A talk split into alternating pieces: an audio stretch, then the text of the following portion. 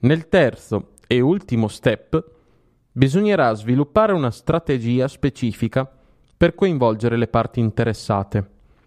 Occorrerà mettere in evidenza le parti cruciali dell'analisi, individuando gli stakeholder più affini al progetto. Chi deve essere informato, chi deve essere consultato e chi è responsabile del coinvolgimento di ogni stakeholder.